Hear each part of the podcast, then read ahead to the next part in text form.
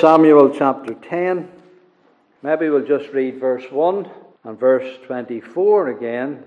Then Samuel took a vial of oil and poured it upon his head and kissed him and said, Is it not because the Lord hath anointed thee to be captain over his inheritance?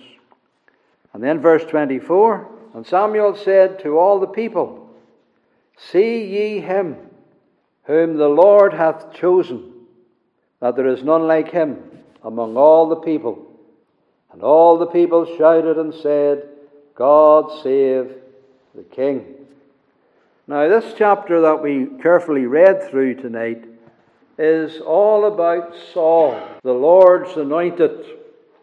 It starts off with the account of his anointing. And at the first part of the chapter, there is a private eye view on him as he gets this anointing.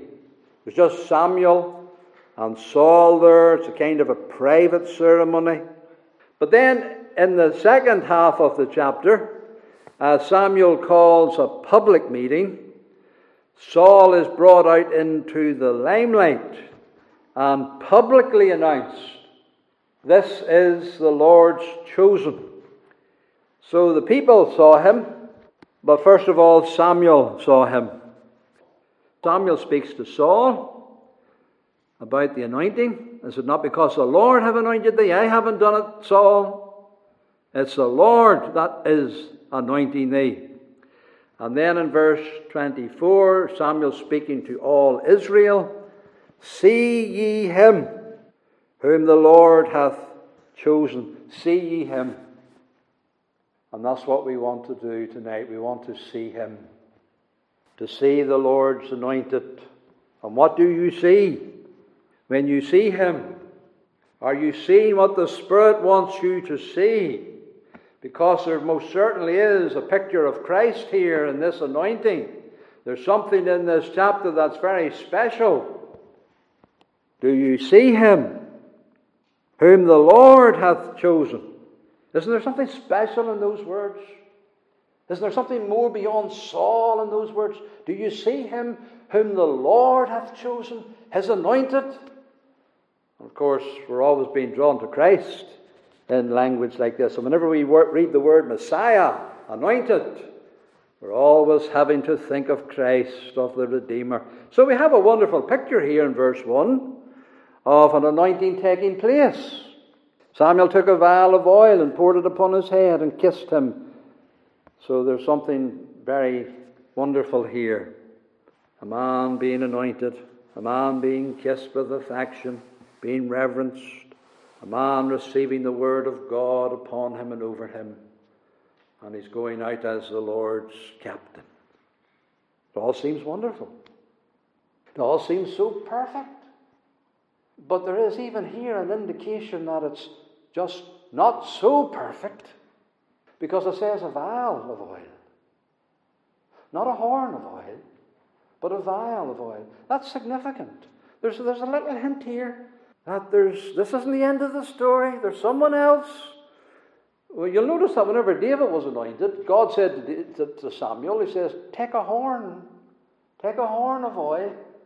But here it's a vial of oil. And the only other time we read a vial of oil being used is to Jehu, and whenever he was anointed, and he wasn't a very good man, uh, as we know.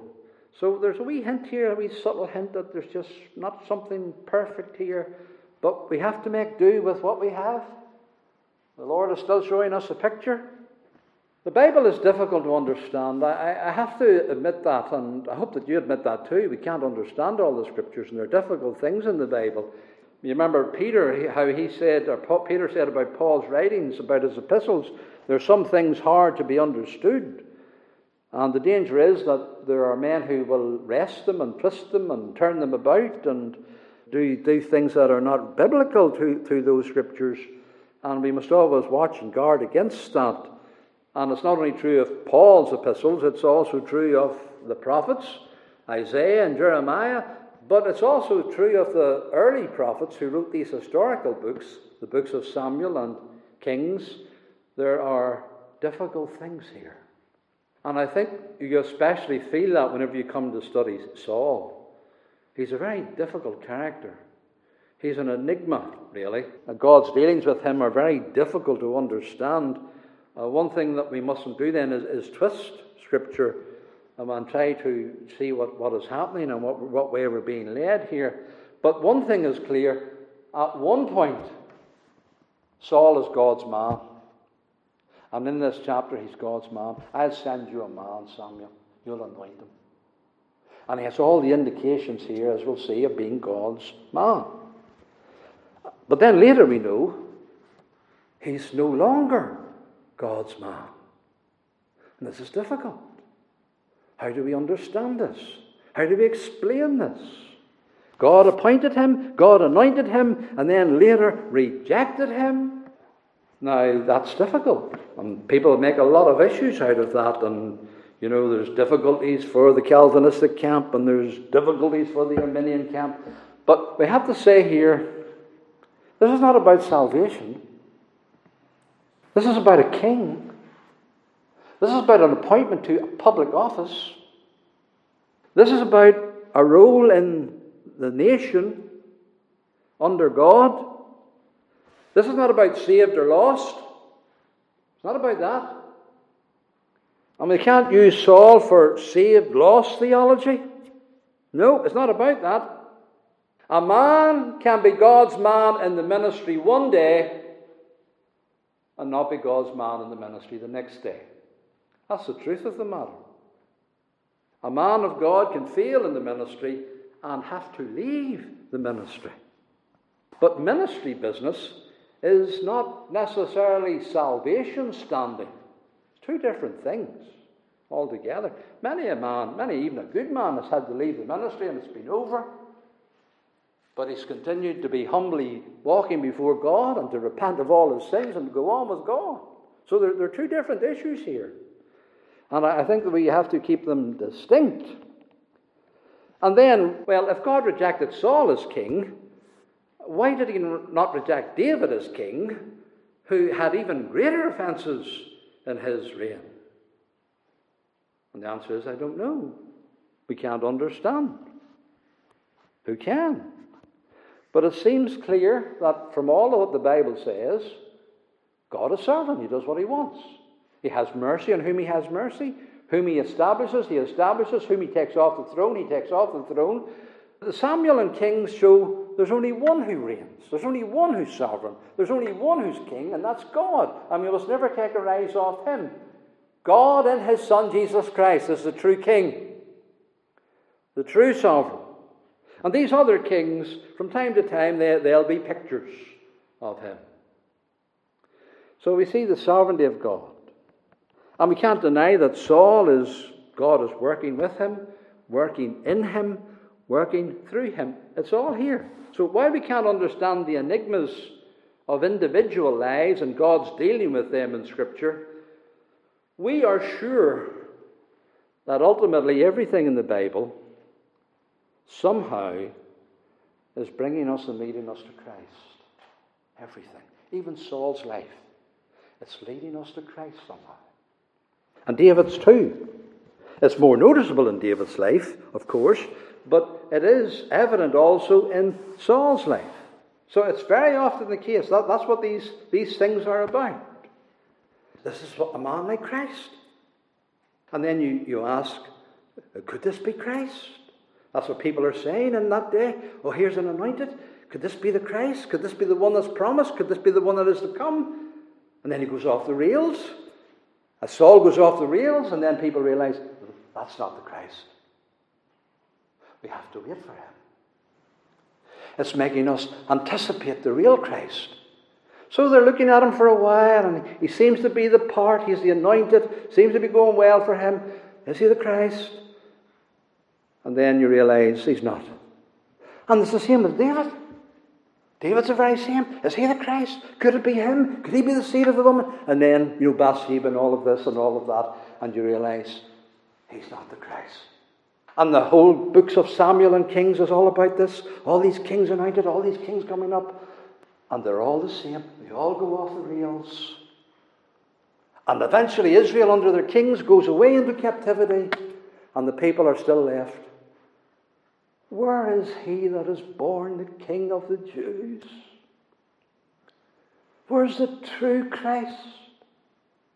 Where's the one that we've waited for, we've wanted for? And so it's always making us anticipate Christ in some way or other. And that's how we study Samuel and Kings. This is not for we moral lessons, you know. How to live a better life, how not to live like Saul, how not to live like David. That's not what the Bible's about. The Bible is always bringing us to desire Christ, to anticipate Christ, to say, when are we going to get a king who's righteous, who'll reign over us in righteousness? That's what the Bible's about. And that's how Christ preached the Bible. Everything, one way or another, was anticipating or pointing to him. When we look at Saul, we just long for the true Christ. And when we look at David, oh, what a disaster. We just long for the true David, the true beloved Son, who, one way or another, these kings pictured. Even Saul pictured Christ. And he does so in this chapter and in the next. So ultimately, verse 24 points us to look to Christ, him whom the Lord hath chosen, the Lord's true anointed, the Lord's King on Zion, our God and our Redeemer, the one all must kiss. You'll notice Samuel kissed him. You have to kiss the Son. You have to kiss the Lord's anointed. This is him. And he's kissed. But he turns out to be a disaster. Not the real, not the true.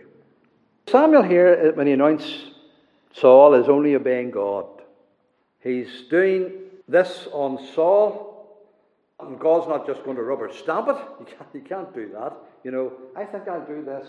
God will just have to rubber stamp it. That's not how, how the work of God goes. You have to do what God says. And Samuel, when he anoints Saul, is doing what God says. I'll send you a man out of the land of Benjamin. You'll anoint him to be captain over my people, that he may save my people. He's going to be my Savior. He's going to be my deliverer who I raise up for Israel. He's going to be my anointed who's going to set the people free. It's all strong stuff. It's high stuff.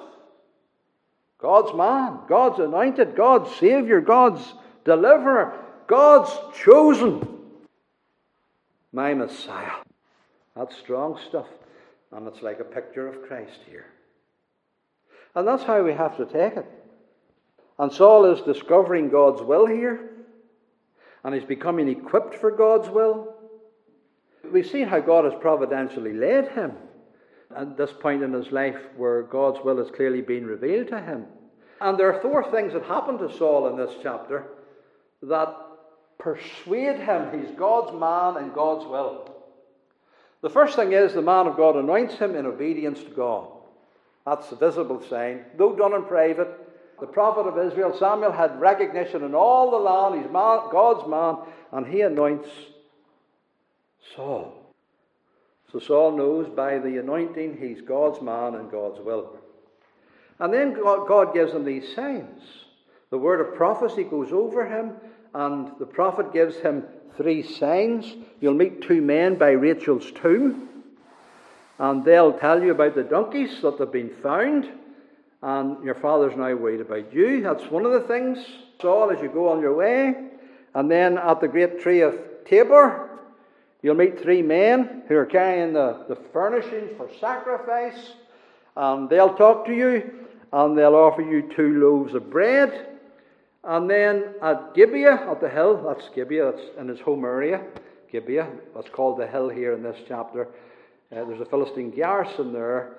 You'll meet a company of prophets who are coming down, and they'll be having the musical instruments, and the Spirit of the Lord will come upon you, and you'll prophesy.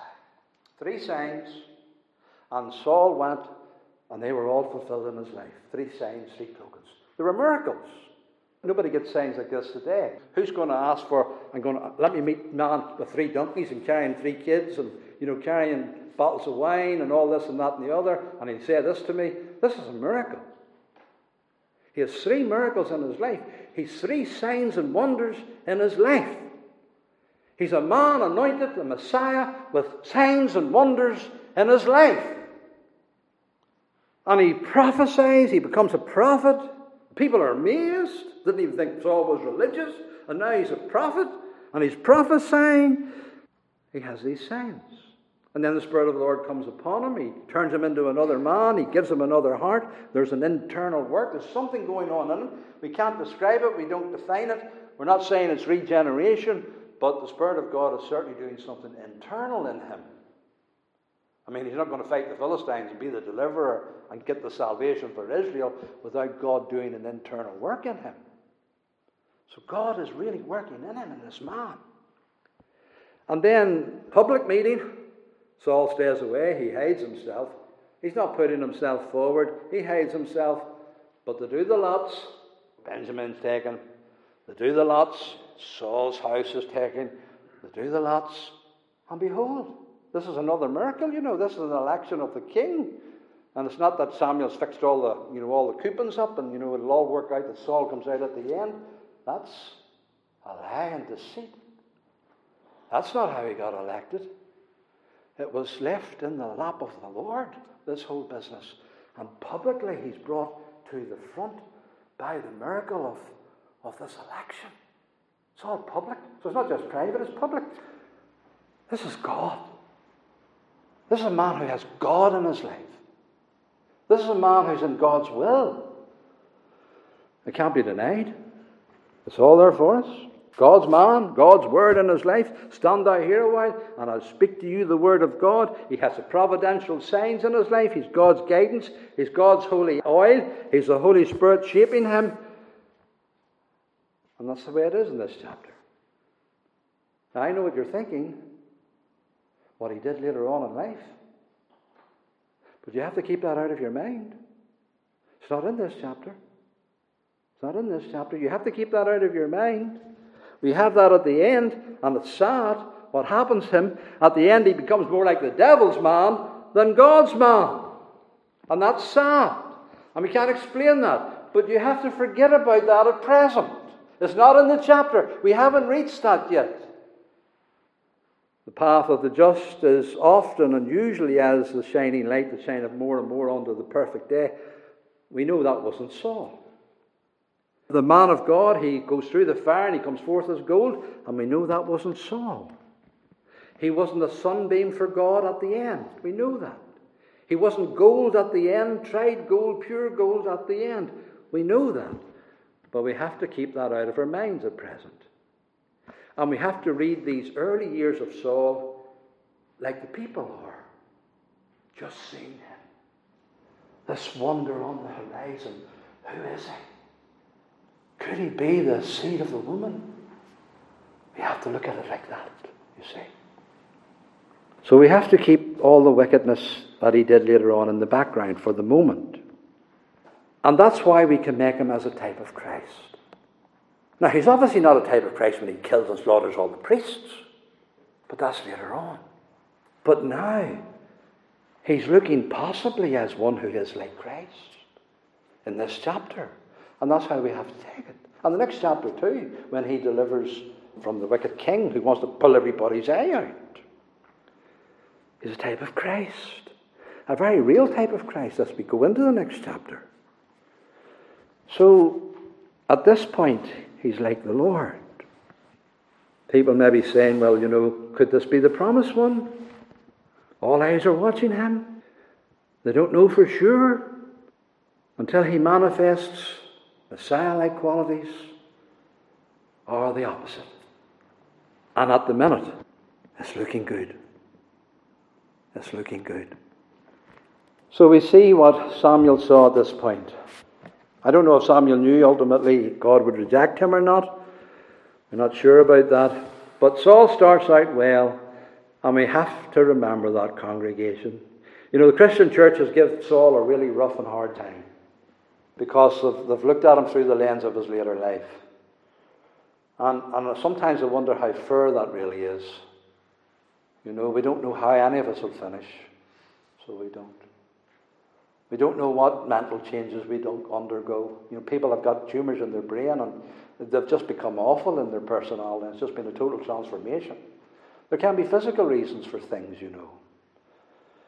But God only knows these things.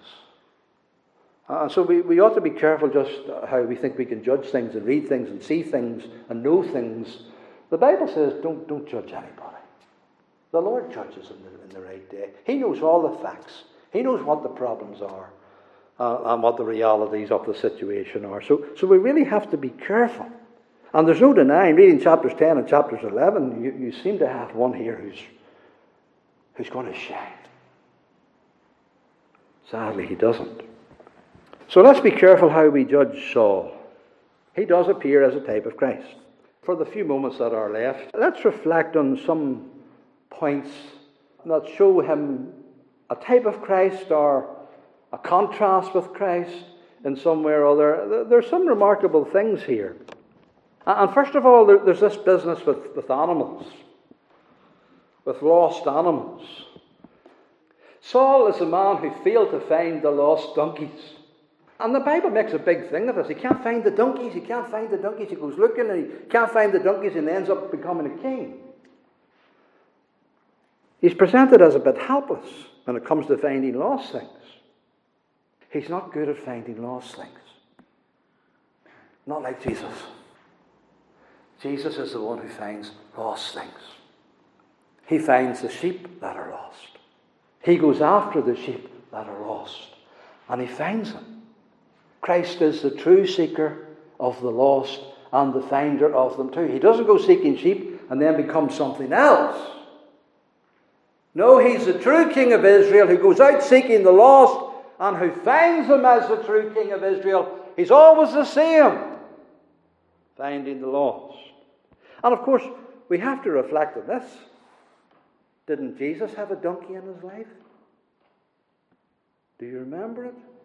Going into Jerusalem, the king riding on a donkey. Saul couldn't find the donkeys to go riding on, lost donkeys. But Jesus, he knows where the donkey is. And he can send his disciples on. You go to this house, you, you inquire in this house, there's a donkey there, you take the donkey, you bring him to me. They'll ask you, What are you doing? Why are you taking that donkey? You say, The Lord has need of him. And he'll let you go, and you can bring me the donkey, and I'll go riding on the donkey. Do you see the difference? Do you not think there's a play there in the history? Is there not something significant there? Saul's not the real Messiah. He can't even find a donkey. And yet, Jesus, He sends the apostles to the very right place and brings the, the unbroken donkey so that he sits on it and he rides on it. He, he's in control. And he rides in, Blessed is the King that cometh in the name of the Lord. So he's recognized, even by the donkey, as the true Messiah, unlike Saul. And then Christ is different from Saul in this regard because Samuel says to Saul, Stand you still a while, I'll show you the word of God. That's very different. Here's a man who's Messiah, and he has to be shown the word of God, he has to be told the word of God. And we see that he even has problems obeying the word of God. But Christ, Christ is the word of God. And he doesn't stand still a while and receive the word. He requires us all to stand still a while. And he gives us the word. He's the word. He's the true word, the true word of God, the true prophet who gives us the word of God. All the words that you've given me, I've given unto them. So he gives us the word of God and doesn't stand there like some kind of dummy who just gets the word of God no, Christ. Christ is the sovereign King. He's in control. Verily I say unto you, He's a word. He's the King who gives out the word. So that's, that's another contrast here with Saul. And it's interesting that whenever Saul gets the Spirit on his life, he becomes another man. Whatever that means. I don't think it necessarily means that he's a good man, but he does become another man. He's changed. He's changed. That's really what this chapter is about. This man undergoes a change and he becomes a prophet and he, he does what he didn't do before and he can sing the word of God as he never did before. And so the Spirit of God comes upon him and, and does this. A great change. But you know, whenever Jesus Christ was baptized and the Spirit came upon him, there was no change. None whatsoever. He's the same man. He's the same man with the fullness of the Spirit as he receives it, as he was before that. He, he's the same Messiah. He's the same chosen one. He's the same good heart. He didn't become another man. You don't read that about Jesus. You never read that about Jesus. He become another man. That would imply he's a sinner. That would imply he has depravity. That would imply he has something wrong with him and he, he needs this internal change. But Jesus had no internal change. Even John didn't even want to baptize him. What? Baptize you? I baptize sinners. I baptize sinners who need change. I baptize sinners who need forgiveness of sins. I baptize sinners who need new hearts. But Jesus to baptize you, suffer it to be so, John. It becomes us to fulfill all righteousness. I have to do everything that my people have to do. They can't even get baptized right. I have to get baptized for my people. So they have a perfect righteousness. It becomes me to fulfill all righteousness. They can't even repent right. They can't even go through the waters of baptism and confess their sins right. But Jesus does it all for us. But he never undergoes an internal change. He never gets a new heart. He never becomes another man because he has no sin. He never had sin, Jesus. So there's a great difference here between the account of Saul and the account of Jesus. And there's this matter of outward appearance because Saul is looked at, oh, he's the tallest in Israel. You know, it amazes me why Americans pick, pick tall presidents. They're amazingly tall. I think mostly they're over six feet. Why, why is that? There's something about a tall person in the eyes of the world. And he's a tall person. Oh, that's the king we want. Look how tall he is. Look at him. But inside, he's not too good. But Jesus is the opposite. Oh, no beauty in him to desire. He just, you know, he's 30 looks like he's 50. He's a peasant. He's all wrinkled up. He's had a hard, tough life. You know, he doesn't, he doesn't look externally the part. See no beauty in him to desire him. He's not the king we choose. He doesn't have it externally, but internally. He has it internally. We can be sure of that. And that's what really matters, isn't it? Inside, in the heart. He's as a root out of a dry ground, not looking too much. No comeliness, no form. Many who see him are astonished at him. His visage is so marred more than any man than the sons of man. He doesn't look like Saul. Ah, but his heart. His heart is like a tree planted by the rivers of water, like that man in Psalm 1. He's filled with the Word of God. He's filled with purity and the desire to find lost sinners and to give himself for them, and to glorify his Father and exalt him, and not one shred of egotism, not one molecule of narcissism in him. So pure. The Lord's true anointed. And then, yes, Saul did have some miracle signs in his life, some signs and wonders indicating he was Messiah. Ah, but not like Jesus. Jesus of Nazareth, a man approved of God among you by miracles and wonders and signs. Oh, he had them in abundance. Abundance of miracles establishing him as, as the true Messiah, as the true anointed of the Lord. So not just a few wee tokens here thrown in for, you know, someone who's to be the type, but Christ has the reality and the substance. All the power of God is with him.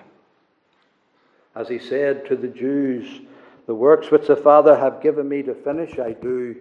The same works that I do, these wonders, these works that I do, they bear witness of me that I am the Father's chosen. and that he has sent me. So that's another thing by way of contrast. And then there's this account at the end, and I, I quite like this because again we're, we're seeing in the attitudes of the people to Saul something of the kind of attitudes to the true Messiah. Because what does it say there in verses 26 and 27? Saul also went home to Gibeah. There went with him a band of men whose hearts God had touched.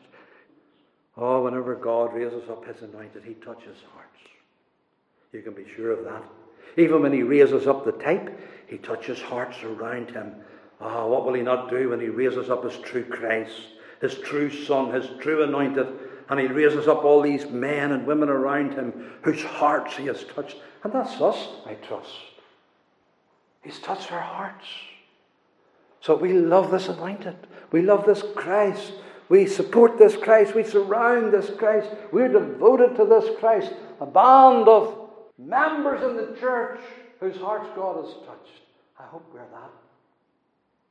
I pray we might be that. That every time we see the Lord's true anointed and consider him as we are tonight, that our hearts might be touched again. That we're glad he's ours. We're glad he found us. We're glad we, we believe in him and we serve him and follow him. So, yes, there is this good side of the story. The Lord raises up good hearted people around him. But sadly, there's the other part of the story as well. Verse 27 The children of Belial said, How shall this man save us? Have we heard that before? About Jesus? Even today, people say this about Jesus. How shall this man save us? We'll be saved by our good works. We'll be saved by our conscientiousness. We'll be saved by our self righteousness. This man? How does this man save us? With his cross? With his blood? Oh, there's those men of Belial, those wicked. If you're the Savior, if you're the one who saves us, why did you come down from the cross? Are we hearing echoes here of Calvary? Of the Lord's anointed on the cross? As the Lord lifts them up high as anointed?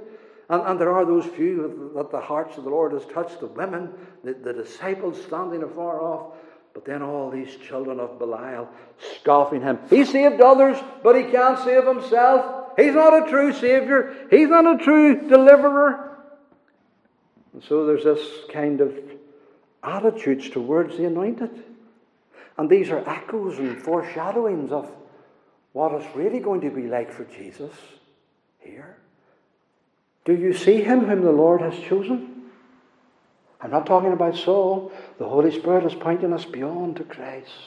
Do you see him? I hope you see him tonight. The Lord's anointed. And Saul, amazingly, does indicate some meekness here. Because these children of Belial, who despise him and who bring him no presents, and who say, How can he be a Saviour? How can he be a deliverer? But he held his peace. He said, This is a good thing. How can this man turn out bad? I do not know. But he shuts his ears. Could we do that? Being rejected by some and being maligned by others and, you know, being run down. Could we just, as if we never heard them? That's literally what it is. As if he never heard them. As if his ears didn't take it in. That's Jesus. As a lamb to the slaughter. The sons of Belial and all that they said, they, they didn't get him down from the cross. He died as if he had never heard them for the sheep that he loved. So, so there be echoes here, images here of Christ. I've only touched on some, there's no doubt a lot more. And in the next chapter there will be as well. It's Christ foreshadowed in the good part of Saul's life.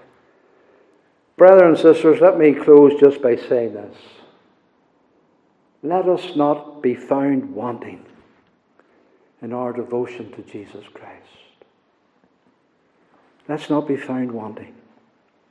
Let's be a united band, a united congregation. See, this is a band of men. It's not just one or two, but I don't know how big or how small it is, but they're united. They're a band, they're a congregation, and they have one heart. One heart. And every one of their hearts has been touched by God. He's the only one who unites us, you know.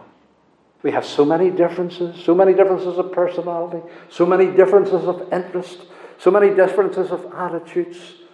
Uh, and really, you know, we sometimes we get sick of each other. But why are we united?